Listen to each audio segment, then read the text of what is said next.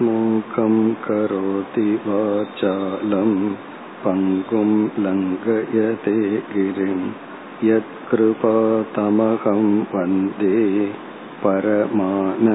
பரமானந்தமாதவம் இந்த பதினைந்தாவது அத்தியாயத்தில் முதல் இரண்டு ஸ்லோகங்களில் பகவான் தன்னுடைய படைப்பை ஒரு அரச மரத்துக்கு உதாகரணமாக கூறினார். எதற்காக இந்த சிருஷ்டியானது ஒரு மரத்துக்கு ஒப்பிடப்படுகிறது என்ற காரணங்களை பார்த்தோம். மரம் என்ற சொல்லுக்கு அதிலுள்ள பகுதிகளையெல்லாம் பிரித்து விட்டால் அப்படி ஒரு பொருளே அங்கு இருக்காது. கிளைகளை வெட்டி இலைகளை நீக்கி வேறுகளை பிரித்து விட்டால் அங்கு சாரமாக எதுவும் இருக்காது. அதே போல தன்னுடைய சிருஷ்டி அசாரம். ஆகவே அபுருஷார்த்தம் என்று பார்த்தோம். அபுருஷார்த்தம் என்றால் இந்த படைப்பில் எந்த ஒரு பொருளும் முழுமையான லட்சியம் அல்ல. இறுதியான இலக்கு அல்ல. ஆகவே இந்த சிருஷ்டியில் நமக்கு வைராகியம் என்கின்ற பாவனை வர வேண்டும். இதெல்லாம் பண்புகளை அல்லது மனதில் இருக்க வேண்டிய தன்மைகளை கூறுவது. பிறகு இந்த பொய்யான சிருஷ்டிக்கு பரபிரம்மந்தான் ஆதாரம் என்று காட்டுவதற்காக இந்த உதாகரணம். இந்த சிருஷ்டி பொய் என்றால்தான் அந்த பிரம்மன் சத்திய வஸ்துவாகும் அத்வைதமாகும். இதில் ஊர்துவ மூலம் என்று ஆரம்பித்தார். ஆணிவேர் சூக்மமாக ஆதாரமாக இருப்பது போல் இந்த சம்சார என்கின்ற பிரபஞ்சத்திற்கு ஆதாரமாக பிரம்மன் இருக்கின்றது. அதஷாகம் பெரிய பெரிய கிளைகள் என்பது பஞ்சபூதங்களாக உள்ளது. பர்ணாணி சந்தாம்சி. மரத்தினுடைய இலைகள் வேதத்தினுடைய கர்ம காண்டம் வேதத்தினுடைய கர்ம காண்டம் மட்டுமல்ல அனைத்து அபரா வித்யா பிரம்ம ஞானத்தை தவிர மற்ற அறிவுகள் எல்லாம் இந்த உலகத்தின் துவைதங்களை கூறி லட்சியங்களை கூறி சாதனைகளை கூறி நம்மை கர்மத்தில் ஈடுபடுத்தி பாப புண்ணியத்தை கொடுத்து சரீரத்தை கொடுத்து இந்த சம்சாரத்தில் நிலைத்திருக்க காரணமாகின்றது. பிறகு இரண்டாவது ஸ்லோகத்தில் சிறிய சிறிய கிளைகளெல்லாம் நம்முடைய உடலுக்கு ஒப்பிடப்பட்டது. இந்த உடல் மனித உடலில் ஆரம்பித்து சிறு புழு பூச்சிகள் பிறகு தேவர்களுடைய உடல் என்று மேலும் கீழுமாக கீழான மேலான உடல்களுடன் இந்த பிரபஞ்சம் கூடியுள்ளது. இந்த உடல்களுக்கெல்லாம் காரணம் என்ன? ஒருவனுக்கு எப்படிப்பட்ட உடல் கிடைக்கிறது? அது யார் நிர்ணயிக்கின்றார்கள்? குண பிரவருத்தாகா நம்முடைய சத்துவம் ரஜஸ் தமஸ் என்கின்ற குணங்கள். நாம் எந்த குணத்தின் வசப்பட்டு இருக்கின்றோமோ அதன் அடிப்படையில் செயல்படுவோம். செயலின் அடிப்படையில் பாப புண்ணியம் அதன் அடிப்படையில் நமக்கு உடல் கிடைக்கின்றது. இப்ப நம் மனதில் உள்ள குணங்கள் தான் நமக்கு உடலை வாங்கி தருகின்றது. பிறகு அடுத்ததாக விஷய பிரவாலாகா. சிறிய சிறிய தளிர்கள் தான் சிறிய சிறிய கிளைகளாக மாறுகின்றது. நம்முடைய உடலுக்கு காரணம் விஷயங்கள் என்ற கருத்தையும் பகவான் கூறினார். அதாவது வெளியே உள்ள பொருள்கள் நாம் சந்திக்கின்ற மனிதர்கள் பொருள்கள் எல்லாம் நம் மனதில் உள்ள ஆசைகளை தூண்டி குணங்களை தூண்டி செயல்படுத்தி மீண்டும் பாப புண்ணியத்தை உருவாக்கி நமக்கு பந்தத்தை கொடுக்கின்றது. பிறகு இறுதியாக பகவான் கூறிய கருத்து சிறிய சிறிய வேர்கள் ஆணிவேர் பிரம்மன் சிறிய சிறிய கிளை வேர்களெல்லாம் மனதில் உள்ள ராகத்வேஷங்கள் என்று சொன்னார். இந்த பிரபஞ்சம் இவ்விதம் இருக்க பிரம்மன் சாமானிய காரணம். நாம் எவ்விதம் இருக்கின்றோம் என்பது விசேஷ காரணம். நம் மனதில் உள்ள ராகத்வேஷங்கள் விருப்பு வெறுப்புகள். இந்த விருப்பு வெறுப்புகள் தான் நம்மை இவ்விதம் வைத்துள்ளது. இப்ப இவ்விதம் முதல் இரண்டு ஸ்லோகங்களில் பல விதத்தில் ஒப்பிட்டு கூறினார். பிராகுகு என்று முதல் ஸ்லோகத்திலேயே சொன்னார். காரணம் இவ்விதமான கம்பாரிசன் வேதங்களில் உபனிஷத்துக்களில் பிறகு புராணங்களிலெல்லாம் அதிகமாக கூறப்பட்டுள்ளது. மேலும் பல கம்பாரிசன் கூறப்பட்டுள்ளது. சங்கரர் தன்னுடைய விளக்கத்தில் மேலும் சிலவற்றை சேர்த்தி கொள்கின்றார் அதாவது ஒரு மரம் என்று இருந்தால் அதில் பறவைகள் வந்து அமர்ந்து பிறகு வந்து சென்று விடும் அதே போல பறவைகளை ஜீவாத்மாவுக்கு ஒப்பிடப்படுகின்றது. இந்த கம்பாரிசன் எல்லாம் புராணங்களில் செய்யப்பட்டுள்ளது. இந்த உடல் என்பது ஒரு மரத்தை போல என்று நாம் பாவித்தால் ஜீவர்கள் வந்து வந்து செல்கின்றார்கள் என்ற ஒரு கம்பாரிசன் பிறகு வந்து ஒரு மரத்துல பழங்கள் இருக்கும். அந்த பழங்கள் இரண்டு விதத்தில் இருக்கும். புளிப்பாம் இருக்கும் சுவையுடனும் இருக்கும்.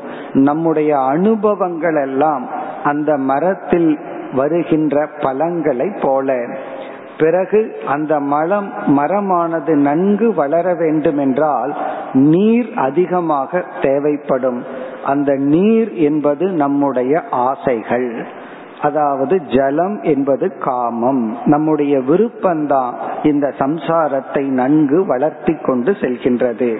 பிறகு விதை என்பது மாயை. ஒரு விதையிலிருந்து தான் மரம் வருகின்றது. அந்த மாயையிலிருந்து தான் இந்த சம்சார விருட்சம் இந்த பிரபஞ்சம் வருகின்றது. அடுத்தது மலர்கள் அது தர்மா தர்மம். மலர்கள் என்பது தர்மமும் அதர்மமும். இவ்விதமான பல கம்பாரிசன் சாஸ்திரங்களில் கூறப்பட்டுள்ளது. இனி முக்கியமாக மூன்றாவது ஸ்லோகத்திற்கு வந்தால் முதல் வரியில் இவ்விதம் வர்ணிக்கப்பட்ட துயரகரமான இந்த சம்சாரம் இருக்கின்றதே இது சத்தியமா இல்லையா என்றால் இது சத்தியம் அல்ல ந ரூபம் அஸ்ய இக ததா ந உபலபியதே. இந்த சம்சாரம் சத்தியமாக இப்படித்தான் என்று இல்லை. இதைத்தான் நேற்றைய தினத்தில் பார்த்தோம்.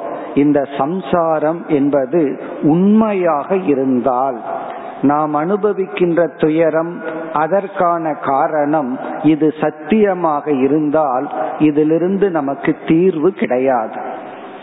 அல்லது சத்தியமாக இருந்தால் நாம் முயற்சி செய்து தீர்வை அடைந்தாலும் அது தற்காலிகமாகத்தான் இருக்கும். எதை அடைகின்றோமோ அதை இழந்தாக வேண்டும் என்பது ஒரு நியதி. அப்படியே நாம் அடைந்தாலும் இழந்து விடுவோம். ஆகவே பகவான் கூறுகிறார் இந்த சம்சாரம் என்பது மித்யா பிரமம் அது நம்முடைய அறியாமையின் விளைவு.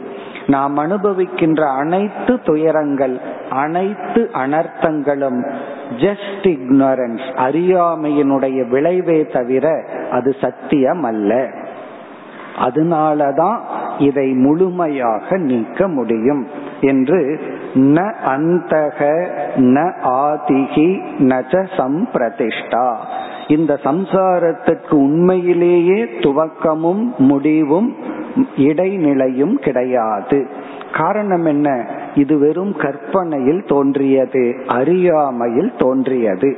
இப்ப இந்த வரியில வந்து பகவான் என்ன இண்டிகேட் பண்றாருன்னா நாம எதை துயரம் எது பெரிய சம்சாரம் எல்லாம் சொல்லிட்டு இருக்கிறோமோ அது வெறும் அறியாமையின் விளைவே தவிர அது சாஸ்வதம் அல்ல வாஸ்தவம் அல்ல ஆகவே அறிவின் மூலமாக அதை நாம் நீக்க முடியும். இவ்விதம் கூறி இனி இந்த மூன்றாவது ஸ்லோகத்தில் இரண்டாவது வரியில் ஆரம்பித்து ஐந்தாவது ஸ்லோகம் வரை உபாயத்தை குறிப்பிடுகின்றார். நம்முடைய துயரத்திலிருந்து நாம் வெளிவர அல்லது மோக்ஷம் என்ற இறுதி லட்சியத்தை அடைய என்ன உபாயம் என்ன மார்க்கம்? நாம் முகவரையில் ஒரு கருத்தை பார்த்தோம். ஜீவ விஷயத்தில் இந்த அத்தியாயத்தில் பகவான் என்னென்ன கருத்துக்களை கூறுகின்றார்? அதில் முதல் கருத்து ஜீவன் அடிப்படையில் பிரம்மஸ்வரூபம். பிறகு அதே ஜீவன் அறியாமையிலிருந்து தன்னை பார்க்கும் பொழுது அவன் சம்சாரி. அந்த சம்சாரியினுடைய சாத்தியம் என்ன? அந்த சம்சாரியினுடைய சாதனைகள் என்ன? அவன் என்னென்ன சாதனைகள் மூலம் எப்படிப்பட்ட சாத்தியத்தை அடைய வேண்டும்? அதை கூறி அவன் எப்படி சம்சாரியாக இருக்கின்றான்? அந்த சம்சார வர்ணனம் சம்சாரியினுடைய சாத்தியம் சம்சாரியினுடைய சாதனம். இந்த மூன்றையும் கூறுவார். பிறகு ஜீவன் அந்த சாத்தியத்தை அடைந்தால் அவன் முக்தனாக இருக்கின்றான். அந்த முக்தனை பற்றியும் பகவான் கூறப் போகின்றார். இந்த ஜீவன் எப்படியெல்லாம் சம்சாரியா இருக்கிறான் அவனுடைய பயணம் என்ன என்பதை பிறகு கூறுவார். இப்ப இந்த ஸ்லோகங்களில் இந்த ஜீவனுடைய சாதனைகள் இப்ப ஜீவர்களாகிய நாம் எப்படிப்பட்ட சாதனைகளை கையாண்டு மோக்ஷம் என்ற இறுதி இலக்கை அடைய வேண்டும். இப்ப இதுதான் முக்கியமான கரு பகுதி. அதை இங்கு பகவான் குறிப்பிடுகின்றார். இதுல வந்து நம்ம மீண்டும் மரத்திலேயே இருக்கின்றோம். அஸ்வத்த விரக்ஷக என்ற இந்த அரச மரம் இருக்கின்றதே இந்த அரச மரத்தை நாம் வெட்டி வீழ்த்த வேண்டும். இந்த இடத்துல உதாரணத்துல மரத்தை வெட்டக்கூடாதுன்னு சொல்ற அது வேற ஆங்கிள் இங்கு வந்து மரத்தை வந்து ஒரு சம்சாரமாக உருவகப்படுத்தப்பட்டுள்ளது. அதன் அடிப்படையில் இந்த சம்சார விருட்சத்தை வெட்டி வீழ்த்த வேண்டும் என்றால் எது அஸ்திரம்? அதை வெட்டி வீழ்த்தும் வாழ் எது? அதைத்தான் கூறுகின்றார். இந்த சம்சார விருட்சத்தை இரண்டு படிகளில் நாம் நீக்க வேண்டும். பகவான் வந்து இரண்டு ஸ்டெப் கொடுக்கிறார் இரண்டு படிகள். முதல் படி ஒரு மரத்தை நம்ம எப்படி வெட்டுவோம்? மரத்தை பலகீனப்படுத்துவோம். சிறிய சிறிய கிளைகளை வெட்டுவோம். பிறகு பெரிய கிளைகளை வெட்டுவோம். அது வெறும் மரமா நிறுத்துவோம். அதற்கு பிறகு கொஞ்சம் கொஞ்சமா வெட்டி இறுதியில் வேரோடு நாம் நீக்குவோம். அப்படி இந்த சம்சாரத்தை பலகீனப்படுத்துதல் மரத்தை பலகீனப்படுத்துதல் ஃபர்ஸ்ட் ஸ்டேஜ் இரண்டாவது வந்து இந்த மரத்தை வேருடன் நீக்குதல் முழுமையாக நீக்குதல் இரண்டாவது ஸ்டேஜ் இதில் முதல் ஸ்டேஜுக்கு பகவான் கொடுக்கின்ற உபாயம் வந்து வைராகியம் வைராகியம் என்கின்ற சாதனையின் மூலமாக இந்த மரத்தை வெட்டி பிறகு அடுத்து வருகின்ற ஸ்லோகங்களில் கூறுவார் ஆத்ம ஞானம் என்கின்ற சாதனையின் மூலமாக மரத்தை முழுமையாக நீக்க வேண்டும். அதைத்தான் கூறுகின்றார் அஸ்வத்தம் ஏனம் சுவிரூட மூலம். ஏனம் அஸ்வத்தம் இந்த அரச மரத்தை இந்த மரம் எப்படி உள்ளதுன்னா சுவிரூடம் மிக ஆழமாக நன்கு வேரூன்றி உள்ளது. சுவிரூட மூலம். மூலம்னா வேர். இந்த இடத்துல கிளை வேர்கள் எல்லாம் நன்கு பிடித்துள்ளது. கிளை வேர்களை வந்து ராகத்வேஷத்துடன் கூறியுள்ளார். விருப்பு வெறுப்புகளுடன் நாம் இந்த உலகத்தில் பற்றுடன் இருக்கின்றோம். இதை அசங்க சஸ்திரேன திருடேன சித்துவா.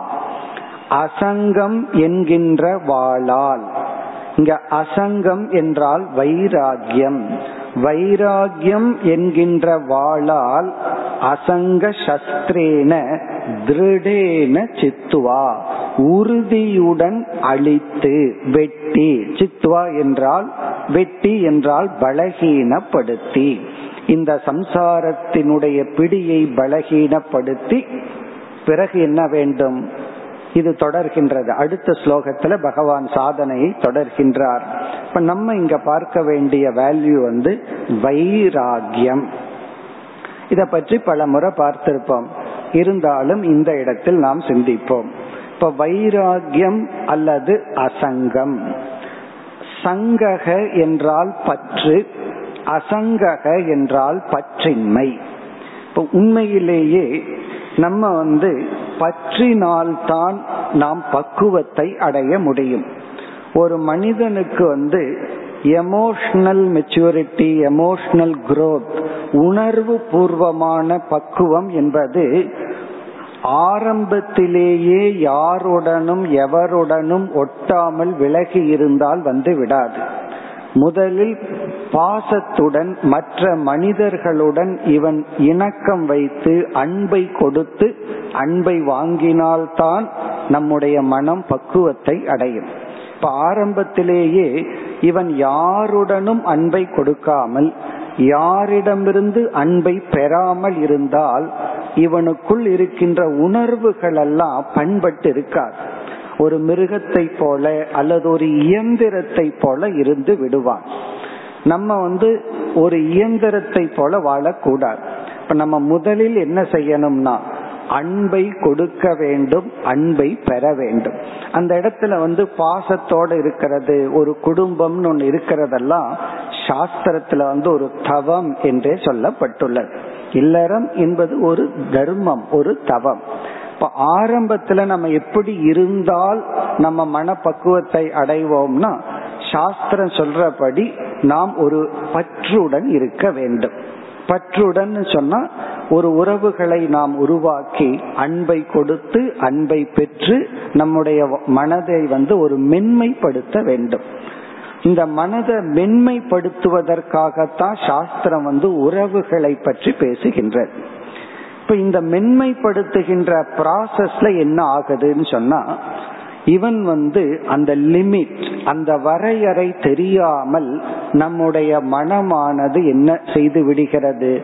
உறவுகளிலும் பொருள்களிடத்திலும் ஒரு விதமான சார்ந்திருக்கின்ற தன்மை அல்லது பற்றை மனம் வளர்த்தி கொள்கின்றது.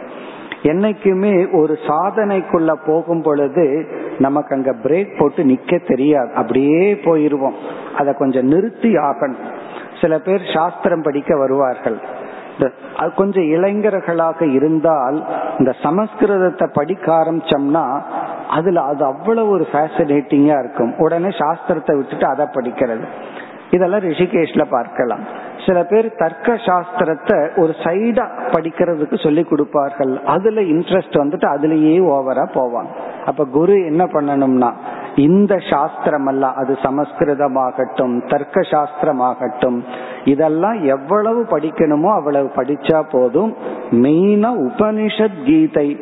அதுவும் அதனுடைய உள் கருத்தை அடை புரிந்து கொள்வதுதான் லட்சியம்னு குரு என்ன பண்ணணும்? ரிமைன் பண்ணணும். அதே போல சாஸ்திரம் என்ன செய்கின்றதுன்னா எந்த சாஸ்திரம் உறவுகளினுடைய தேவைகளை கூறி உறவுகள் அவசியம்னு சொல்லுதோ அதே சாஸ்திரம் ஒரு நிலைக்கு மேல் அதிலிருந்து விலகி வர வேண்டும் என்று கூறுகிறது. பிருகதாரண்யக உபனிஷத்தில் யாருக்கு இந்த ஆத்ம ஞானம் வரும் என்ற கேள்வி வரும் பொழுது மாத்ருமான் பித்ருமான் ஆச்சாரியவான் வேத என்ற ஒரு வாக்கியம். மாத்ருமான் சொன்னா யார் தாயினுடைய அன்பை பெற்று தாய்க்கு மகிழ்ச்சியை கொடுத்துள்ளார்களோ யார் தந்தையினுடைய அன்பை பெற்று தந்தைக்கு மகிழ்ச்சியை கொடுத்துள்ளார்களோ யார் ஆசிரியருடைய அறிவை மட்டுமல்ல அவருடைய ஆசிரியம் அன்பையும் பெற்று அவரை மகிழ்ச்சி செய்துள்ளார்களோ சகவேத. பித்ருமான் மாத்ருமான் ஆச்சாரியவான் என்றால் இந்த மூன்று அன்பையும் அனுபவித்தவன் அவனுக்கு தான் மனம் மென்மை அடைகிறது அவனால் தான் ஆத்ம ஞானத்தை அடைய முடியும் என்று சொல்கிறது. அப்போ ஒருவன் சொல்லலாம் நான் பிறந்த உடனே தாய் இறந்து விட்டார்கள் அல்லது தந்தை இல்லை என்றால் அப்ப சாஸ்திரம் சொல்லும் நம்ம ஒரு குரு ஸ்தோத்திரத்துல படிச்சிருக்கோம். துவமேவ மாதா பிதா துவமேவன். அந்த அன்பை இவன் குரு குலத்துல குருவிடமிருந்து பெறுகின்றான். குருவே அம்மாங்கிற ரோல் எடுத்துக்கிறார். குருவே தந்தைங்கிற ரோல் எடுத்துக்கிறார். இப்ப ஏதோ ஒரு விதத்துல நமக்கு பற்று என்பது மிக மிக அவசியம். ஆரம்ப காலத்தில். அது வரைக்கும் அவசியம். இப்ப எலிமெண்டரி ஸ்கூல் எவ்வளவு அவசியம்னா எவ்வளவு வருஷமோ அவ்வளவுதான். அதற்கு மேல இருந்தா அதுவே நம்முடைய வளர்ச்சிக்கு தடை. அதுதான் நமக்கு ரொம்ப முக்கியம். உள்ள போகணும் வெளியே வர வேண்டும். இப்ப இந்த இடத்துல பகவான் பற்றின்மை அப்படின்னு பேசும் பொழுது ஏன்னா வைராகியத்தை பற்றி பேசும் பொழுது ரொம்ப கவனமா இருக்கணும்.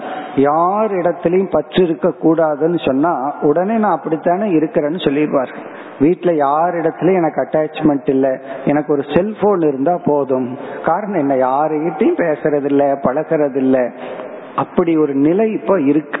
அதனால இங்க வந்து நம்ம புரிந்து கொள்ள வேண்டியது பாசத்திற்கு பிறகுதான் பற்றி உடையவனுக்கு தான் வைராகியம் சொல்லப்படுதே தவிர இந்த அன்பையே கொடுத்து வாங்காதவனுக்கு இந்த வேல்யூனுடைய அர்த்தமே நமக்கு புரியாது. அதனாலதான் இந்த இடத்துல விளக்கம் சொல்லும் பொழுது ஒரு ஆசிரியர் சொல்றார் அசங்கம் என்றால் பற்றின்மை. பற்றின்மைன்னு சொன்னா எந்த இடத்தில்? உபனிஷத்தில் சொல்லப்பட்டுள்ள கருத்தை எடுத்து மூன்று இடத்தில் அசங்கத்துவம்.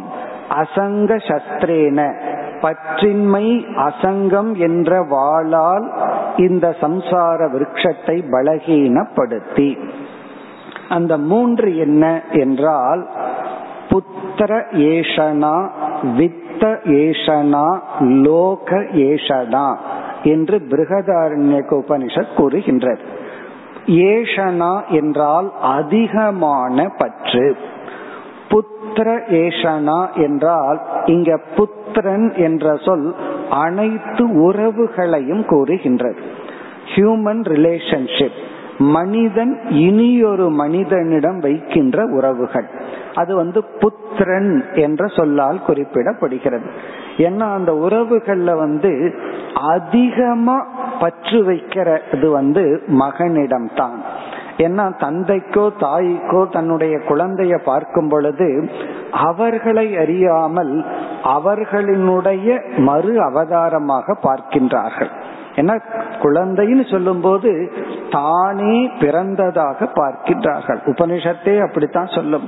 ஒரு பெற்றோருடைய மனதுல உணர்வில் அந்த குழந்தை எப்படி தெரியுதா? கண்ணாடியில் தன்னை பார்ப்பதை போல. அப்படி வந்து தன்னிடமிருந்தே உருவான அந்த குழந்தை அப்படிங்கிறது ஒரு எக்ஸாம்பிள் இது போன்ற அனைத்து உறவுகள். நமக்கு அதிகமான மகிழ்ச்சியை கொடுப்பது உறவுகள் தான் நம்ம மனதை வந்து தொந்தரவு பண்றது டிஸ்டர்ப் பண்றது ரிலேஷன்ஷிப் தான். இப்ப யாருமே இல்லாம தனியா ஒருத்தனை அடைச்சு வச்சா அவனுக்கு அதுதான் துயரம். காரணம் என்ன? ரிலேட் பண்றதுக்கு யாருமே இல்லை. சரி நீ எல்லாரிடம் ரிலேட் பண்ணுன்னு சொன்னா கொஞ்ச நாள்ல என்ன பண்றான்? இவங்கிட்ட பேச மாட்டேன் அவங்கிட்ட பேச மாட்டேன் இவரிடத்துல ரகலைன்னு சொல்லி இந்த உறவுகளே இன்பத்துக்கும் காரணமாக உள்ளது துன்பத்துக்கும் காரணமாக உள்ளது. இன்பத்துக்கு காரணமா இருக்கிற உறவு வந்து பற்றுடன் நம்மை பந்தப்படுத்துகிறது. வெறுப்புக்கு காரணமான உணர்வுகள் எல்லாம் சங்கடங்களுடன் வேதனைகளுடன் மன சோர்வுடன் நம்மை பந்தப்படுத்துகின்றது இங்க புத்திர ஏஷனா என்றால் அனைத்து உறவுகளிலும் பற்றின்மையை அடைதல். இப்ப எந்த உறவும் சாஸ்வதம் அல்ல ஒரு குழந்தையா இருக்கலாம். எது வரைக்கும் தாய் தந்தைனா அந்த குழந்தை வளர்ற வரைக்கும். அதுக்கப்புறம் அந்த குழந்தைக்கு நம் பெற்றோர்கள் வந்து ஒரு கார்டியன் அப்படின்னு தான் நினைச்சிட்டு அந்த குழந்தை இடத்துல நடந்து கொள்ள வேண்டும். அதற்கு பிறகு வந்து அந்த குழந்தைக்கு சுதந்திரம் கொடுக்க வேண்டும். சில பேர் சொல்லுவார்கள் நான் குழந்தைய நல்லா வளர்த்தி விட்டுட்டேன்னு. அதுல வந்து பாதிய செஞ்சிருப்பார்கள். வளர்த்தி விட்டுட்டேங்கிறதுல வளர்த்திருப்பார்கள் விட்டு இருக்க மாட்டார்கள்.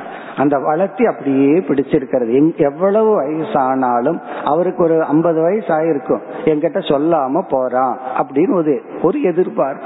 இதுதான் பற்று. அதாவது இன்னும் அவனை குழந்தையாகவே பார்த்து கொண்டிருத்தல். அதே போல மற்ற உறவுகள் மற்ற மனிதர்களிடத்தில் இருக்கின்ற உறவுகள் நாம தனிமை அப்படிங்கிற ஒரு வேல்யூவை பற்றி பார்க்கிறோம். அதாவது ஏகாந்தம்.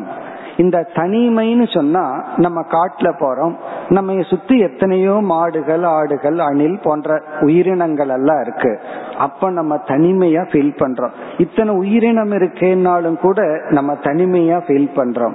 காரணம் என்னன்னா நம்ம தனிமைன்னு சொல்றதனுடைய அர்த்தம் மற்ற மனிதர்களிடமிருந்து பிரிந்திருத்தல். ஏன்னா நம்ம மனுஷனா இருக்கிறோம். இப்போ இந்த மனிதன் மற்ற மனிதனிடமிருந்து அந்த குறுகிய காலத்தில் அது அரை நாளோ ஒரு நாளோ ஒரு மாசமோ அப்படி பிரிந்திருத்தல் தான் தனிமை. அதே போல மௌனம்னு சொல்லும் போது எதன் அடிப்படையில்? மிருகத்துக்கிட்ட பேசுறத பத்தி இல்ல. மிருகங்கிட்ட நம்ம பேச மாட்டோம். மற்ற மனிதர்களிடமிருந்து நம்மை விளக்கி கொள்ளுதல்.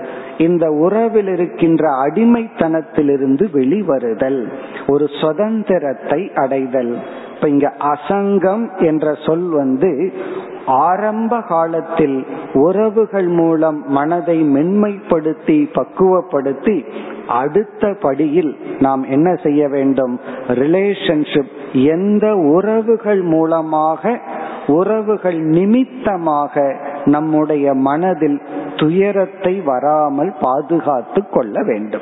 நம்ம மைண்ட் ரிலேஷன்ஷிப் நிமித்தமா டிஸ்டர்ப் ஆக கூடாது ஆனால் நம்ம யோசிச்சு பார்த்தோம்னா நமக்கு வர்ற டிஸ்டர்பன்ஸ் துயரங்கள் வந்து ஒரு பத்து பர்சன்ட் உடலுக்கு வர்ற நோயா இருக்கலாம். தொண்ணூறு சதவீதம் அல்லது எண்பது சதவீதம் வந்து ரிலேஷன்ஷிப்ல வரும். மீதி ஒரு பத்து பர்சன்ட் பண சம்பந்தமா வரலாம். எக்கனாமிக்கலா இருக்கலாம். கொஞ்சம் பணம் இல்லையே அது இல்லையே இது இல்லையேன்னு வரலாம். இப்ப நம்ம மனசு வந்து அதிகமா பாதிக்கப்படுவது உறவுகளால். அதனாலதான் இங்கு அசங்க சஸ்திரேன. இதை ஆரம்பத்திலேயே பின்பற்றி விடக்கூடாது. நான் யாருகிட்டையும் பேச மாட்டேன் பழக மாட்டேன் நான் தனிமையிலேயே இருக்கிறேன்னு அப்படி இருந்தால் நாம் பக்குவத்தை அடைய மாட்டோம். அப்படி ஆரம்பத்திலேயே செல்பவர்கள் வந்து மிக மிக சுயநலமாக மாறி விடுகிறார்கள். அவர்களுக்கு வந்து அவர்களிடக்கிற எந்த பொருளையும் மற்றவங்களுக்கு ஷேர் பண்ணாத மனநிலை வந்து விடும். அதனால அந்த ஷேரிங் அன்பு இதையெல்லாம் கொடுத்ததற்கு பிறகு நாம் மற்ற உறவுகளிலிருந்து நம்மை பிரித்து கொள்ள வேண்டும். இந்த அசங்கத்துக்கு மூன்று பார்க்கிறோம் ஒன்று வந்து ரிலேஷன்ஷிப் இரண்டாவது வந்து வித்த ஏஷனா வித்தம் என்றால் பொருள்கள். நாம் சம்பாதித்து வைத்துள்ள நம்மை சுற்றி இருக்கின்ற பொருள்கள். அது வீடாகலாம் ஆபரணங்களாகலாம் பணம் ஆகலாம் இந்த பொருள்கள். நம் வாழ்க்கைக்கு தேவையான பொருள்கள் நமக்கு இன்பத்தை கொடுக்கின்ற பொருள்கள் அல்லது மனதிற்கு ஒரு பாதுகாப்பை கொடுக்கின்ற பொருள்கள். இந்த வீடு பணம் பேங்க் பேலன்ஸ் இதெல்லாம் வித்தம். இந்த பொருள்கள் எல்லாம் இறைவனால் படைக்கப்பட்டது நம்ம சாஸ்திரத்துல லக்ஷ்மின்னு சொல்லி பணத்தை வழிபடுகின்றோம். ஆனால் அதற்கு எவ்வளவு சக்தி இருக்கோ அவ்வளவு சக்தி அல்லது எவ்வளவு ரியாலிட்டி இருக்கோ அவ்வளவுதான் நம்ம கொடுக்கணும். அதற்கு மேல் அதை நாம் நம்பினால் அதற்கு முக்கியத்துவம் கொடுத்தால் பிறகு அந்த பொருளுக்கு நாம் அடிமையாகி விடுகின்றோம். அந்த பொருள் என்ன நிலைக்கு வந்துரும்னா அது ஒரு சாதனையாக இருப்பதற்கு பதிலாக அது ஒரு சாத்தியம் ஆகிவிடும் அது ஒரு லட்சியமாகிவிடும். அது லட்சியமாகிவிட்டால் நம்ம வந்து எதெல்லாம் லட்சியமோ அதையெல்லாம் காம்ப்ரமைஸ் பண்ணிடுவோம் நம்முடைய ஆரம்ப காலத்தில் தர்மம் தான் லட்சியமா இருக்கணும். அந்த தர்மத்தையே விட்டு விடுவோம். எப்பொழுது நாம் பொருள் இலக்காக மாறி விட்டார் பொருள் இலக்கு தான் ஆனா ஃபைனல் கோலா இருக்கக்கூடாது. அப்படி அந்த பொருளுக்கு அடிமையாக இருத்தல் அந்த பொருள் பற்றிலிருந்து நம்மை விலக்கி கொள்ள வேண்டும். அதாவது எந்த ஆப்ஜெக்டுக்கும் நம்ம அடிமையாக கூடாது. அதனாலதான் எத்தனையோ விரதங்கள் சில யாத்திரைகள் இதெல்லாம் நம்ம ஏன் பண்றோம் அப்படின்னா யாத்திரை போற பர்பஸ் என்னன்னா வீட்டுல இருக்கிற அந்த கம்ஃபர்ட கொஞ்சம் தியாகம் பண்றோம்.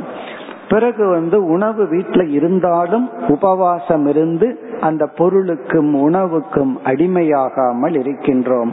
அடுத்தது நம்முடைய கவனம் வந்து வித்தம். இது சுலபம். யோசிச்சு பார்த்தா ஏன்னா பொருள் வந்து ஜடம். அதுல பற்றின்மையை அடைவது சுலபம். உறவுகள்ல அடைகிறது தான் கஷ்டம். ஆனா நமக்கு என்ன தோன்றுகிறது? பொருள் மீது பற்றை விடுவதா? அப்படின்னு ஒரு பயமே வந்துடும் சில பேர்த்துக்கு வந்து இதை விட்டா எனக்கு விட்டுட்டே போயிருமோ? அப்படின்னு ஒரு பயம். முருகனை வந்து ஆண்டி கோலத்துல வீட்டுல வச்சுக்கிறதுக்கே ரொம்ப பேர் பயப்படுகிறார்கள். நம்ம அந்த மாதிரி ஆயிருவோமோ? அதனால ராஜ அலங்காரத்துலதான் வச்சுக்கணுங்கிற அளவுக்கு நம்முடைய மனது வந்து ஒரு இன்செக்யூரிட்டி ஒரு ஃபியர்ல இருக்கு. இப்ப பொருள் வந்து உண்மையிலேயே அதை நாம் பாதுகாக்கின்றோம். அது நம்மை பாதுகாக்காது. நம்ம நினைச்சிட்டு இருக்கிறோம் அது வந்து என்ன பாதுகாக்கும்னு. அப்படி நினைச்சிட்டு தான் அதை சம்பாதிக்கிறோம். பிறகு உண்மை என்னன்னா அதை நம்ம தான் பாதுகாக்க வேண்டியது இருக்கு. யாரிடம் இருந்துனா நம்மிடம் இருந்தும் மற்ற உறவினர்களிடம் இருந்தும் நாமளே அதை பாதுகாக்க வேண்டும். நம்மிடம் இருந்தோம்னா சில பேர் வந்து இந்த ஐநூறு ரூபாய் நோட்டை வச்சுட்டு அதை வந்து நூறு ரூபாய் நோட்டா ஐம்பது ரூபாய் நோட்டா மாத்தினா செலவாயிரும் அப்படியே வச்சிருப்பார்கள். அப்படின்னு என்ன அர்த்தம்னா இவருடைய பணத்தை இவரிடமிருந்தே இவர் பாதுகாக்க விரும்புகின்றார். அப்படி எந்த ஒரு பொருளுக்கும் நம்மை பாதுகாக்கின்ற சக்தி கிடையாது. அது இருக்கிற மாதிரி தெரிகின்றது. அதுதான் பிரமை அது அறியாமை. பிறகு மூன்றாவது லோக ஏஷனா லோக ஏஷனா என்றால் இதுவும் ரொம்ப சூக்மமானது பவர் அதாவது அதிகாரம். பல பேர் வந்து தனக்கு ஒரு போஸ்ட் ஒரு அதிகாரம் கிடைச்சதுன்னா அந்த அதிகாரத்துக்குன்னு சில மரியாதைகள் கிடைக்கின்றது. சில எத்தனையோ கிடைக்குது. அதற்கு மனம் அடிமையாகி அதிலிருந்து தன்னை விலக்கி கொள்ளாமல் இருப்பார்கள். அந்த பொசிஷன் அல்லது லேண்ட் லோகம்னு இதற்கு நான் எஜமானன். அல்லது பவர் லோக ஏஷனா என்று சாஸ்திரம் வந்து நாம் பற்று வைக்கின்ற இடங்களை எத்தனையோ இருக்கு. மூன்று கூறுகளாக பிரித்து உறவுகள் பொருள்கள் பிறகு பதவி போன்ற இந்த பற்றிலிருந்து ஒருவன் தன்னை விளக்கி கொள்ள வேண்டும் அல்லது பற்றின்மையை அடைய வேண்டும். இது வந்து வைராகியத்துக்கு ஒரு கோணத்துல கொடுக்கிற லட்சணம். தத்துவ போதம் போன்ற நூல்களை எல்லாம் நம்ம படித்தோம்னா வைராகியத்துக்கு மிக எளிமையான லட்சணம் கொடுக்கப்படும். ஈக அமுத்திர பல போக விராக என்று வைராகியத்துக்கு லட்சணம். ஈக அப்படின்னா இந்த உலகத்தில் இருக்கின்ற அமுத்திரன்னு சொன்னா சில பேர் வந்து இங்க நான் என்ஜாய் பண்ணிட்டு இருக்கிற மாதிரியே இறந்ததற்கு பிறகு நான் சொர்க்கத்துக்கு போகணும். அங்கேயும் சுகத்தை தான் அனுபவிக்கணும்னு சொல்லி சில காமியமான பூஜைகள் யாகங்களை எல்லாம் செய்வார்கள். அந்த லோகத்தில் உள்ள பல போக நம்முடைய கர்ம வினையாக வந்த போகத்தில் பற்றின்மை. இப்படிப்பட்ட ஒரு பற்றின்மை என்கின்ற வைராகியத்தின் அல்லது அசங்கத்தின் துணை கொண்டு இந்த சம்சாரத்தை பலகீனப்படுத்த வேண்டும். அப்படின்னு என்ன அர்த்தம்? நம்ம எதை கிளை வேர்களா பார்த்தோம்? வெறுப்பு வெறுப்புகளை கிளை வேர்களா பார்த்தோம். இந்த கிளை வேர்களை எல்லாம் நாம் நீக்கி விட்டால் இந்த சம்சாரம்ங்கிற விருட்சம் பலகீனமாக இருக்கும். பிறகு அடுத்து வரப்போகின்ற சாதனைகள் மூலம் ஞானத்தின் மூலம் ஆத்ம ஞானத்தின் மூலம் இந்த சம்சார விரக்ஷத்தை முழுமையாக நீக்க முடியும். இப்படி இந்த வைராகியம் என்பது மிக மிக கடினமான அதே சமயத்தில் மிக தேவையான ஒரு சாதனை. ஒரு மனிதனுடைய மனப்பக்குவம் அப்படிங்கிறது அவன் அடைந்துள்ள வைராகியத்தை பொறுத்து. இனி அடுத்த கருத்து வைராகியத்தை பற்றி. இந்த வைராகியத்தை எப்படி அடைதல்? இந்த வைராகியத்திற்கான உபாயம் என்ன? இந்த இடத்துல அசங்கம் என்கின்ற வாழ்னு சொல்லிட்டார். இந்த வைராகியத்தை அடையணும்னா என்ன செய்ய வேண்டும்? சுருக்கமாக பார்ப்போம். இந்த வைராகியத்தை அடையிறதுக்கு பல உபாயங்கள் உள்ளது. அதில் ஒரு முக்கிய உபாயம் வந்து சாஸ்திரம் விவேகம் என்று சொல்கின்றது. விவேகம்னா அறிவு. இந்த அறிவுனாலதான் வைராகியத்தை துவக்க முடியும்.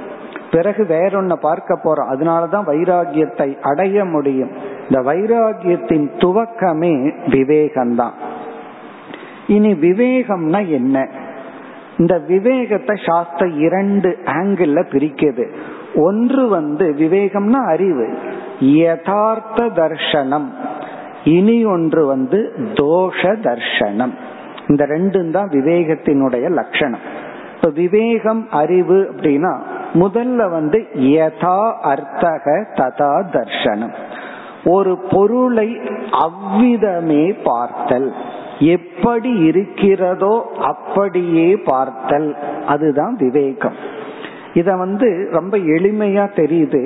ஆனா நம்ம கொஞ்சம் சிந்திச்சு பார்த்தோம்னா ஒரு பொருள் எப்படி இருக்கிறதோ அப்படி நாம் பார்ப்பதில்லை. நம்ம பார்க்கிறது நம்முடைய விருப்பு வெறுப்பு கலந்துதான் ஒவ்வொன்றையும் பார்த்துட்டு இருக்கிறோம் ஒவ்வொரு வார்த்தைகளையும் பார்த்துட்டு இருக்கோம் இப்ப ஒருவருக்கு நம்ம ஒரு அட்வைஸ் பண்ணணும் அப்படின்னா அவர் எப்படி அந்த அட்வைஸ பார்க்கணும்? என்ன அட்வைஸ் சொன்னாரோ அதைத்தான் பார்க்கணும். ஆனா அவர் என்ன நினைக்கிறார்? பல சமயங்கள்ல நீங்க யாருக்காவது அட்வைஸ் பண்ணி இருந்தா அவர் என்ன குறை சொல்றார்? எனக்கு அவர் சப்போர்ட் பண்றதில்லை. அப்போ என் மீது விருப்பு வெறுப்புடன் அவர் இருக்கிறார்னு பொருள் பண்றோம். ஆனா அங்க விருப்பு வெறுப்பு இருந்திருக்காது. அறிவு பூர்வமா நம்ம அவருக்கு உதவி செய்ய ஏதாவது சொல்லி இருப்போம் இப்படி ஒரு சொல்லாகட்டும் சூழ்நிலைகளாகட்டும் ஒரு பொருளுக்கு எவ்வளவு மதிப்போ அவ்வளவு மதிப்பு தான் கொடுக்கணும். ஏ அது எப்படி இருக்கோ அப்படி பார்க்கணும். ஆனால் இந்த உலகத்தை நம்ம அப்படி பார்க்கிறதே இல்லை. இந்த உலகம் பகவானுடைய இந்த உலகம் வந்து ரொம்ப விசித்திரமானது காலை வகுப்புல வார்த்தம். அதாவது சுகிருத்த பிரசித்தேகே சுகிருத்னு பகவானுக்கு ஒரு பெயர். மிக அழகா இந்த உலகத்தை படைச்சார்னு. வேறொரு இடத்துல சாஸ்திரம் கூறுகின்றது எத்தனை ஜீவராசிகள் இருக்கிறார்களோ அத்தனை உலகத்தை பகவான் படைத்துள்ளார். காரணம் என்ன? ஒவ்வொருவருக்கும் உலகம் ஒவ்வொரு மாதிரி தெரிகின்றது. நம்ம கற்பனையே பண்ண முடியாதபடி இந்த உலகம் உல மக்கள் உலகத்தை பார்த்து கொண்டு இருக்கின்றார்கள் இப்ப விவேகம்னா பகவான் எப்படி படைச்சாரோ அப்படி பார்க்கணும். எதுக்கு எவ்வளவு ரியாலிட்டியோ அதற்கு அவ்வளவுதான் கொடுக்க வேண்டும். இந்த விவேகம் இருந்தால் எந்த பொருள் மீதும் நமக்கு மோகம் ஏற்படாது. மோகம்னு சொன்னா ஒரு ஆப்ஜெக்டுக்கு எவ்வளவு வேல்யூவோ அதற்கு மேல வேல்யூ கொடுக்கறது தான் மோகம் டெல்யூஷன். இந்த விவேகம்ங்கிறது ஒரு ஒரு பொருளுக்கு எவ்வளவு மதிப்போ அதே அளவு மதிப்பு மட்டும் கொடுத்தல். இப்ப இரண்டாவது விவேகம் வந்து தோஷ தர்ஷனம் இந்த தோஷ தர்ஷனம் அப்படின்னு சொன்னா ஒரு லட்சணமே இருக்கு. தோஷ தர்ஷனம் பண்டித லட்சணம். ஒரு பண்டிதனுக்கு என்ன லட்சணம்னா குறையை பார்த்தல். இந்த குறையை பார்த்தல்னு சொன்னா ஒரு பொருளிடத்துல என்ன நிறை இருக்கின்றதுங்கிறத பார்க்கிறது யதார்த்த தர்ஷனம் அதே போல அந்த பொருளிடத்தில் என்ன குறை இருக்கின்றது என்று பார்க்கிறதும் ஞானம்தான் அந்த குறைய நம்ம வந்து பேச வேண்டாம் வெளிப்படுத்த வேண்டாம் நமக்கு அட்வான்டேஜ எடுத்துக்க வேண்டாம். ஆனா குறைய பார்ப்பதும் ஒரு ஞானம். அப்படி எல்லா விதத்திலும் பொருளாகட்டும் உறவுகளாகட்டும் பதவியாகட்டும் இதுல என்ன பிளஸ் என்ன மைனஸ் இந்த இரண்டையும் எப்பொழுது நம்முடைய விருப்பு வெறுப்பு கலக்காமல் பார்க்கின்றதோ அந்த விவேகத்துக்கு என்ன தெரியும்னா இதற்கு இவ்வளவுதான் மதிப்பு அதற்கு மேல அந்த பொருளுக்கு வேல்யூ இல்லை என்று அறிவு முடிவு செய்யும். இது வந்து ஃபர்ஸ்ட் தான். பிறகு அடுத்தது என்னன்னா என்னதான் அறிவு முடிவு செய்தாலும் அதுல வந்து பற்றின்மை என்கின்ற ஒரு மனப்பக்குவம் வர வேண்டும் என்றால் அது கர்மயோக வாழ்க்கையினுடைய பலன். இந்த வைராகியத்தை நம்ம அடையணும்னா புத்திய வந்து தெளிவா வச்சுக்கணும். புத்திய ஒழுங்கா பயன்படுத்தணும். அது மட்டும் பத்தாது. அடுத்தது வந்து கர்மயோக வாழ்க்கை நிறை. அந்த கர்மயோகப்படி வாழ்ந்தால் நமக்கு பற்றின்மை என்பது பலனாக வந்து கிடைக்கும். இப்ப வைராகியத்தை பற்றி நாம பார்க்க வேண்டிய இந்த இரண்டு கருத்து விவேகம் கர்ம யோகம். இந்த விவேகம் எப்படி வரும்னா இந்த உலகத்தை ஒழுங்காக ஆராய்ச்சி செய்து புத்திய ஒழுங்கா பயன்படுத்தினா இந்த இரண்டு தர்ஷனம் கிடைக்கும். பிறகு கர்மயோக வாழ்க்கை வைராகியத்தை கொடுக்கும். இப்ப இங்க பகவான் கூறிய வேல்யூ கருத்து என்னவென்றால் வைராகியம் என்ற வாளால் இந்த மரத்தை வெட்டி பிறகு இந்த மரம் இப்பொழுது முழுமையாக நீங்கிவிடவில்லை. அடுத்து என்ன செய்ய வேண்டும்? ஏன்னா இந்த ஸ்லோகம் வந்து அப்படியே பாதியில நிக்குது. சித்துவா வெட்டி பிறகு என்ன செய்ய வேண்டும்? நான்காவது ஸ்லோகத்திற்கு செல்வோம். ததபதம் தத் பரிமார்கிதவ்யம். எஸ்மின் கதா ந நிவர்த்தந்தி பூயக. தமேவ சாத்தியம் புருஷம் பிரபத்யே யத பிரவருத்தி பிரசுதா புராணி. இந்த நான்காவது ஸ்லோகத்தில் மேலும் சில சாதனைகளை பகவான் கொடுக்கின்றார். எதற்குனா ஒரு சம்சாரியாக இருக்கின்ற ஜீவன் இந்த சாதனைகளை பயன்படுத்தி அவன் மோக்ஷம் என்ற லட்சியத்தை நோக்கி செல்ல வேண்டும். இப்ப இந்த ஸ்லோகத்தில் இரண்டு சாதனைகள் வருகின்றது. பிறகு இரண்டு தத்துவ கருத்துக்கள் வருகின்றது. முதல்ல தத்துவ கருத்துக்கள் இரண்டு என்னன்னு பார்ப்போம். பிறகு இரண்டு சாதனை என்னன்னு பார்ப்போம். ததக பதம் தத் பரிமார்கிதவ்யம். ததப்பதம் தத் பரிமார்கிதவ்யம் அதற்கு அடுத்த சொல் எஸ்மின் கதா ந நிவர்த்தந்தி பூயக. இந்த பகுதி ஒரு ஜீவனுடைய லட்சியத்தை கூறுகின்ற பகுதி. நம்ம பார்த்தோம் ஜீவ விஷயத்தில் இந்த அத்தியாயத்துல சம்சாரியான ஜீவனுடைய இலக்கு என்ன சாதனைகள் என்ன பிறகு அந்த சம்சார சொரூபம் என்னன்னு சொல்ல போறாருன்னு பார்த்தோம். அந்த ஜீவனுடைய லட்சியத்தை வர்ணிக்கின்றார். மோக்ஷம் என்கின்ற இலக்கை பகவான் வர்ணிக்கின்றார். எஸ்மின் கதாகா ந நிவர்த்தந்தி பூயக. ஜீவனுடைய இலக்கு எது என்றால் எதை அடைந்தால் அவன் மீண்டும் அதை இழப்பதில்லையோ? மீண்டும் திரும்புவதில்லையோ. எஸ்மின் கதா ந நிவர்த்தந்தி பூயக. பூயகன மீண்டும் திரும்புவதில்லையோ அல்லது இழப்பதில்லையோ. நமக்கு ஒரு சந்தேகம். நம்முடைய கோல் என்ன? அல்டிமேட் கோல் என்ன? லட்சியம் என்ன? அப்படின்னு நமக்குள்ளேயே எப்பாவது ஒரு சந்தேகம் வந்தா அது என்ன அப்படின்னு இப்போ நமக்கு தெரியாவிட்டாலும் எது இப்படி இருக்கோ அதுதான் கோல் அப்படி பகவான் இங்க சொல்ற. இதுதான் லட்சியம். இறைவன் தான் மோக்ஷம் தான் அப்படின்னு எல்லாம் நம்ம நினைக்க வேண்டாம். இப்படி எது இருக்கோ அதுதான் லட்சியம். அது என்னன்னா நீ எதை அடைந்தால். இந்த எதைங்கிறது எக்ஸ் மாதிரி இருக்கட்டும். அது நமக்கு என்னன்னு தெரிய வேண்டாம். எதை அடைந்தால் அதை நீ இழக்க மாட்டாயோ அதுதான் நம்முடைய லட்சியம். அப்படி பார்க்கையில இந்த உலகத்துல எதை அடைந்தாலும் அதை நாம் இழந்து விடுவோம். அதுக்கு பெஸ்ட் எக்ஸாம்பிள் என்னன்னா இந்த உடலை அடைந்தோம். இந்த உடலை ஒரு காலத்தில் இழப்போம். உடலுக்கே இந்த கதினா மீதி அடையிறது எல்லாமே இந்த உடலுக்காகத்தானே. வீடு எதற்குனா இந்த உடல் இருக்கிறதுக்கு படிப்பு எதற்குனா உடலுக்கு உணவுக்கும் சௌகரியத்துக்கும் எல்லாமே இந்த உடம்புக்காகத்தான். இந்த உடம்பையே நம்ம இழக்க போறோம்னா மற்றதையெல்லாம் நாம் என்ன சொல்வது? இப்ப மற்ற பொருள்களை எப்படி லட்சியமாக ஃபைனல் கோல் இறுதி லட்சியமாக எப்படி எடுத்துக்கொள்ள முடியும்?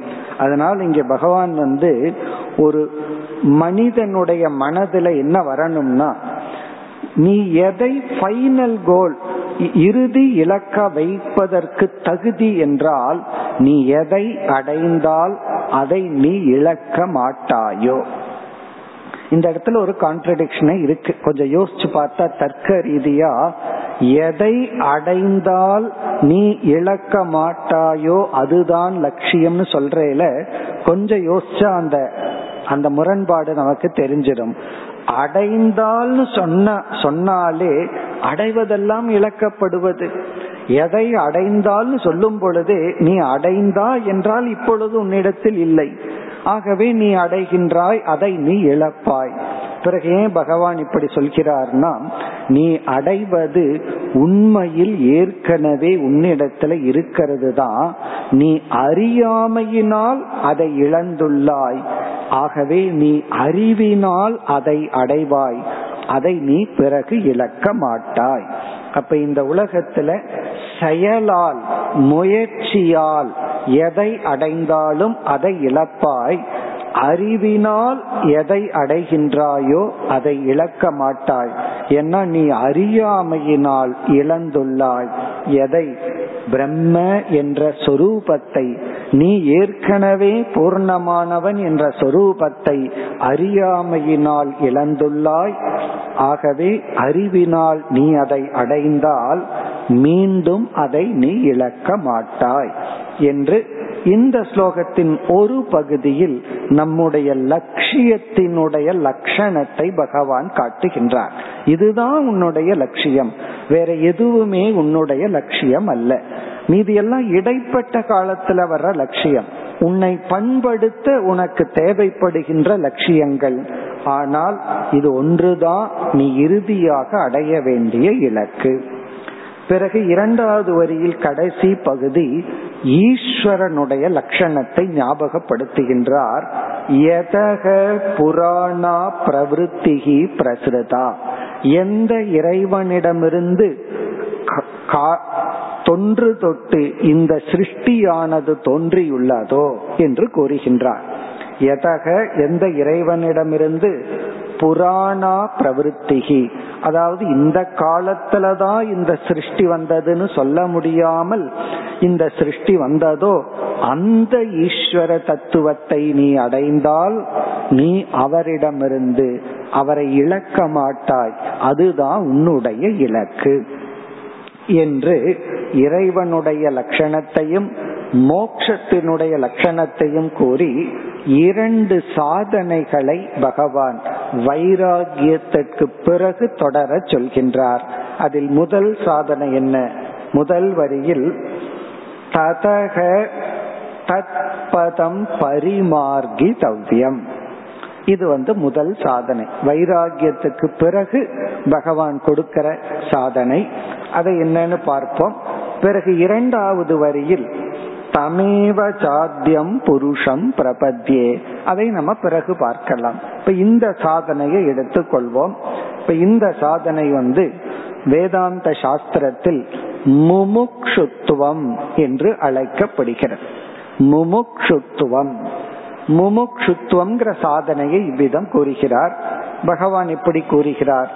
ததக பிறகு நீ இன் வைராகியம் என்கின்ற வாளால் சம்சாரத்தை பலகீனப்படுத்தியதற்கு பிறகு விவேகத்தின் துணை கொண்டு வைராகியத்தை ஓரளவு நீ அடைந்ததற்கு பிறகு ததக தத் பதம் அந்த மோக்ஷத்தை அந்த மோக்ஷத்தை பரிமார்கி தவ்யம் நாட வேண்டும். அந்த பதம்னா என்ன? அதைத்தான் அடுத்த வரியில சொல்லிட்டார். எஸ்மின் கதா ந நிவர்த்தந்தி பூயக. எதை அடைந்தால் நீ மீண்டும் திரும்ப மாட்டாயோ? எந்த ஒன்றை அடைந்தால் மீண்டும் இழக்க மாட்டாயோ? அந்த ஒரு பதத்தை பரிமார்கி தவ்யம் பரிமார்கி தவ்யம்னா தேட வேண்டும் நாட வேண்டும். அதுதான் முமுக்ஷுத்துவம் என்று சொல்லப்படுகிறது. இப்ப இந்த சாதனையை சுருக்கமாக பார்க்கலாம். இங்க முமுக்ஷுத்துவத்துக்கு சாஸ்திரத்துல சொல்ற எளிமையான சுருக்கமான லட்சணம் வந்து நான் மோக்ஷத்தை அடைய வேண்டும் என்கின்ற தீவிர இச்சா. மோக்ஷம் மே பூயாத் இது தீவிர இச்சா. எனக்கு மோக்ஷம் வேண்டும் என்கின்ற உறுதியான தீவிரமான ஆசை. இந்த இச்சை தான் ஆனா தீவிரமா இருக்கணும். அந்த தீவிரமான விருப்பம்தான் இங்கு வந்து சொல்லப்படுகிறது.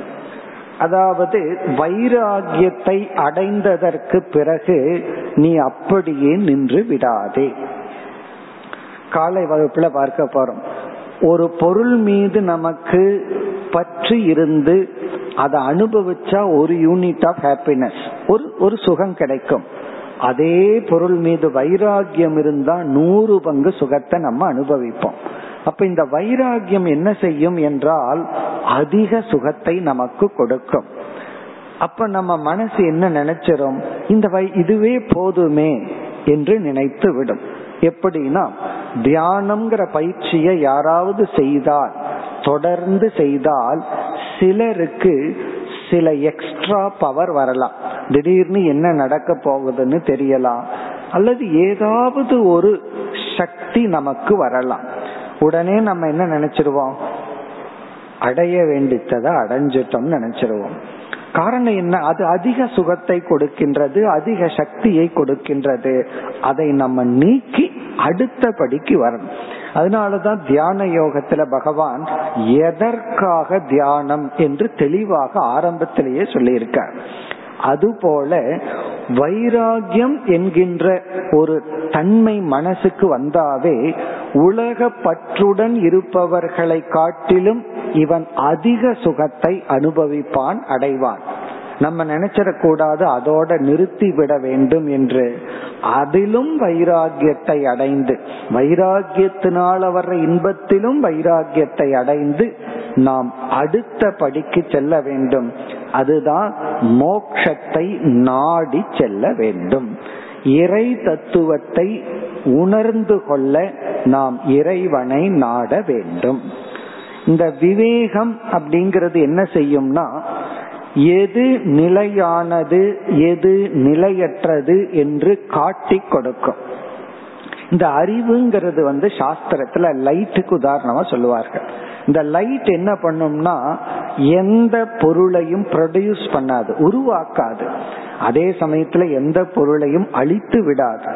இப்ப ஒரு ஒரு பொருளை போய் ஒரு ரூம்ல வச்சு பிச்சு டார்க்ல ஒரு மாசம் வச்சுட்டு வந்தோம்னா அந்த இருள் வந்து அந்த பொருளை அழிச்சிடாது அல்லது லைட்டை போட்டோம்னா ஒரு பொருளை அங்கு உருவாக்கி கொடுக்காது.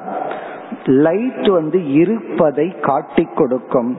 அதே போல விவேகம் வந்து இது நிலையானது இது நிலையற்றது என்று காட்டி மட்டும் கொடுக்கும்.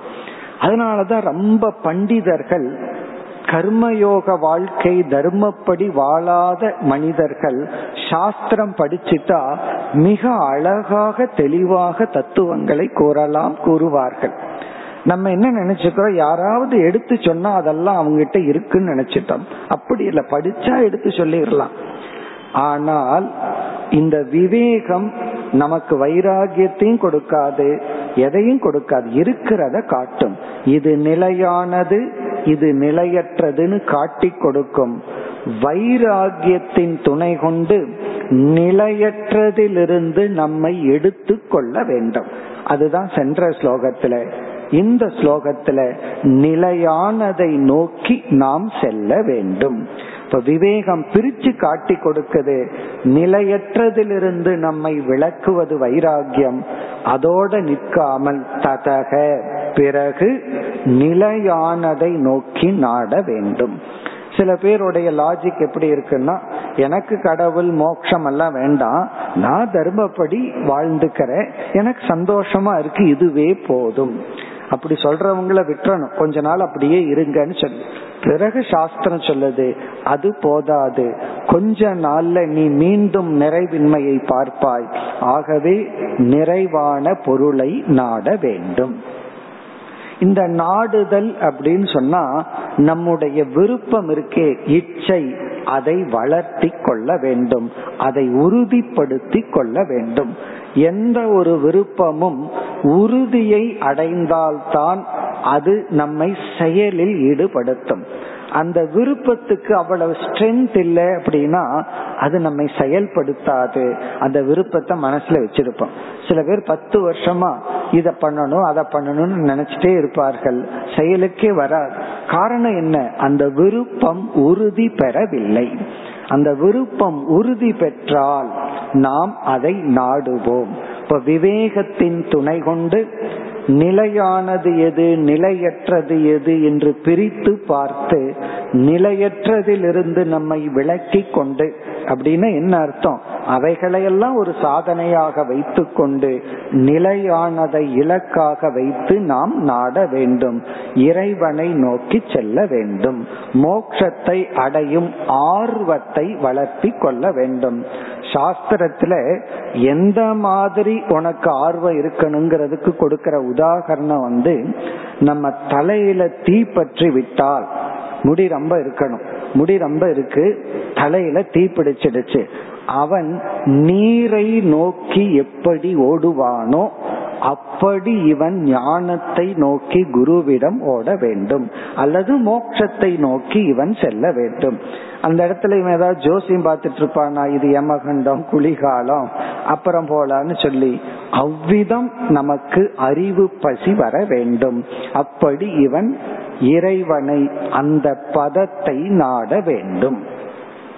நம்ம வாழ்க்கையில எந்த ஒரு நல்ல விஷயத்தை நோக்கி வச்சாலும் சாஸ்திரமே சொல்லி இருக்கு தடைகள் கண்டிப்பாக வரும். ஸ்ரேயாம்சி பகுவிக்ஞானி அதாவது நன்மை விஷயத்துல நம்ம கால் எடுத்து வச்சோம்னா பல தடைகள் வரும். இந்த தடைகளை நீக்க சக்தி எங்கிருந்து வரும்? அந்த சக்தியை கொடுக்கிறதா முமுட்சுத்துவம். ஆர்வம் அதிகமாக இருந்தால் தடைகள் சிறியதாக தெரியும். ஆர்வம் குறைவாக இருந்தால் தடைகள் பெரிதாக தெரியும். இதுதான் ட்ரூ மனதுல நடக்கிற நம்ம வாழ்க்கையில நடக்கிற யதார்த்தம். நம்ம வந்து இந்த எனக்கு கஷ்டமா இருக்கு அது கஷ்டமா இருக்கு இவ்வளவு அப்டக்கிள் இருக்குன்னு சொல்றோம். அந்த தடைகள் எல்லாம் எப்பொழுது நமக்கு மேக்னிஃபை பண்ணி பெருசா தெரியும்னா அந்த லட்சியத்தில் உள்ள விருப்பம் குறையும் பொழுது. இது மோட்சத்துல மட்டுமல்ல எனிதிங் ஒரு ப்ராஜெக்ட் எடுத்துக்கிறோம் இதை அச்சீவ் பண்ணணும்னு முடிவு பண்றோம். கண்டிப்பாக தடைகள் முன்னாடி வரும். அந்த தடைகளுக்கு ஸ்ட்ரென்த்தை கொடுக்கறதே நம்முடைய ஆர்வத்தினுடைய குறைவுதான். அந்த தடைகளினுடைய சக்தியை இழக்க வைக்கிறது யாருன்னா நம்முடைய ஆர்வம். நமக்கு உண்மையான ஆர்வம் வந்து விட்டால் அந்த தடைகள் தடைகளாக தெரியாது சில பேர் வந்து சில காரியத்தை செய்வதற்கு டைம் இல்லைன்னு சொல்வார்கள். அப்படி சொன்னா நம்ம கேட்டுட்டு சரின்னு சொல்லிடணும். அங்க டைம் இல்லை இஸ் ஈக்வல் டு ப்ரையாரிட்டி இல்லை. மனசுல முக்கியத்துவம் தோன்றவில்லை. முக்கியத்துவம் ஒண்ணு வந்துட்டா ஃபர்ஸ்ட் ப்ரையாரிட்டி அதற்கு தான் கொடுப்போம். ஃபர்ஸ்ட் முக்கியத்துவம் அதற்கு கொடுத்துட்டு தான் மீதி காலத்தை நம்ம பயன்படுத்துவோம். அப்போ இந்த ஆர்வம் என்ன செய்யும் என்றால் தடைகளை நீக்கும் சக்தியை இந்த ஆர்வம் நமக்கு கொடுக்கும்.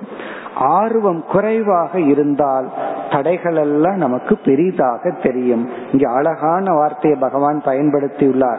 தத பதம் தத் பரிமார்கி தவ்யம் பரிமார்கி தவ்யம்னா நாடி ஓட வேண்டும் தேடி ஓட வேண்டும் அந்த பதத்தை.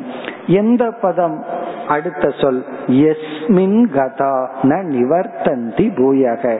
எதை அடைந்தால் நீ மீண்டும் இழக்க மாட்டாயோ அந்த பதத்தை நீ நாடி ஓட வேண்டும். எப்போ உன்னால முடியும்னா நீ ஏற்கனவே அனித்தியமான பொருளை நாடி ஓடிக்கொண்டிருந்தால் வைராகியம் இன்மையில நீ இதை நாடி ஓட மாட்டாய் நீ ஏற்கனவே வைராகியத்தை அடைந்து விட்டாய். பிறகு இந்த பதத்தை நாடி நீ ஓட வேண்டும். இப்ப ஒரு சாதனை. பிறகு இரண்டாவது வரியில் தமேவ சாத்தியம் புருஷம் பிரபத்தியே. அங்கு இனி ஒரு முக்கிய சாதனையை குறிப்பிடுகின்றார். நாளை அதை நாம் பார்ப்போம். ॐ पूर्णमदपूर्णमिदं पूर्णात् पूर्णमुदच्छते। पूर्णस्य पूर्णमाताय पूर्णमेवावशिष्यते। ॐ शां तेषां शान्तिः।